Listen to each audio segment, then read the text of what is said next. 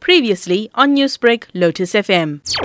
In the current health environment, having heart disease can increase the likelihood of being severely ill from COVID-19. And conversely, there are known cases of individuals who've had severe infection from COVID-19 and which result in heart ailments.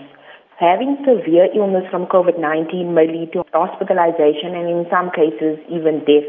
So there's definitely a relationship because cholesterol is such a major risk factor for heart disease. So, what can we do to maintain good cholesterol levels? It's important to consider lifestyle factors.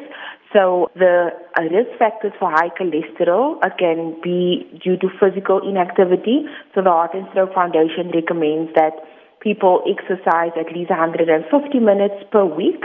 So if you take 150 minutes, you do about 20 minutes a day. So that can help with reducing high cholesterol levels.